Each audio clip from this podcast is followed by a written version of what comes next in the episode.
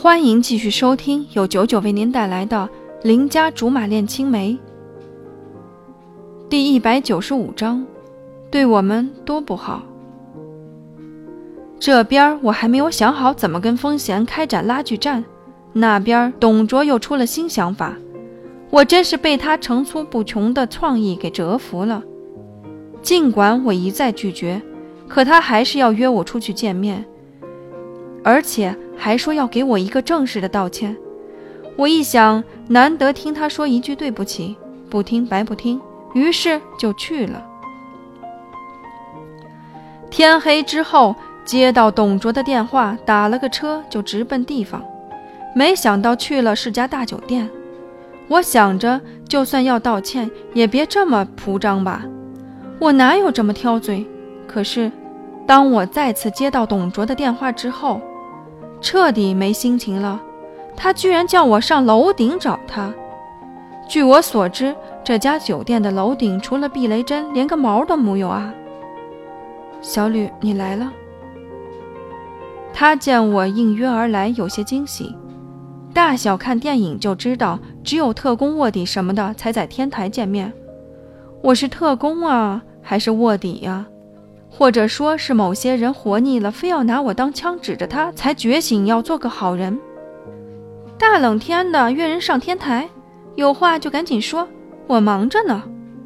本来还有点好脾气，现在也没了。本来是应该请你在下面好好吃一顿的，可是你也知道我现在出趟门不容易，很多狗仔都跟着，我也不敢太张扬。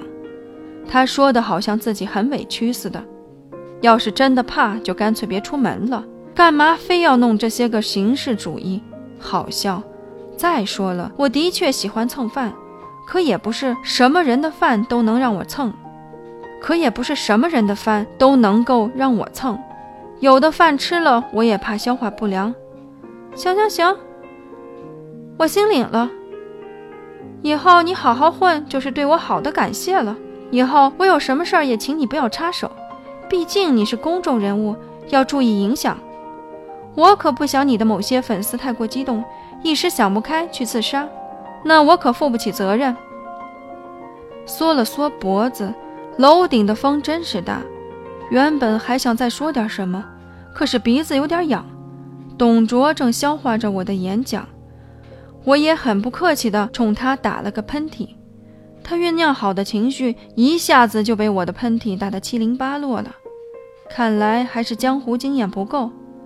不过他做了一件让我觉得很绅士的事情，他居然也会学着貂蝉把外套脱给我，还十分有谱地说。天凉了，好好照顾自己。正在感慨他终于开窍些，哪里晓得他原形毕露的来了一句：“早知道会这样，还不如冒着被人拍的威胁带你在下面吃饭，至少还能暖和点儿。”我就是太害怕他们乱写了，对我们多不好。我一听这话就火大，立即把他的衣服甩给他：“够了。”你以为我是为一顿饭就能收买的吗？你未免也太高估自己，太作践别人了。他被我吓到了，接着衣服不知道该说什么好。难道他还没有意识到自己错在哪里？我简直不想跟他再多费口舌，扭头就下了楼。他虽然不明白，可是还紧紧追在后面。我想甩都甩不掉，低着头光顾着生气，推开酒店的旋转门。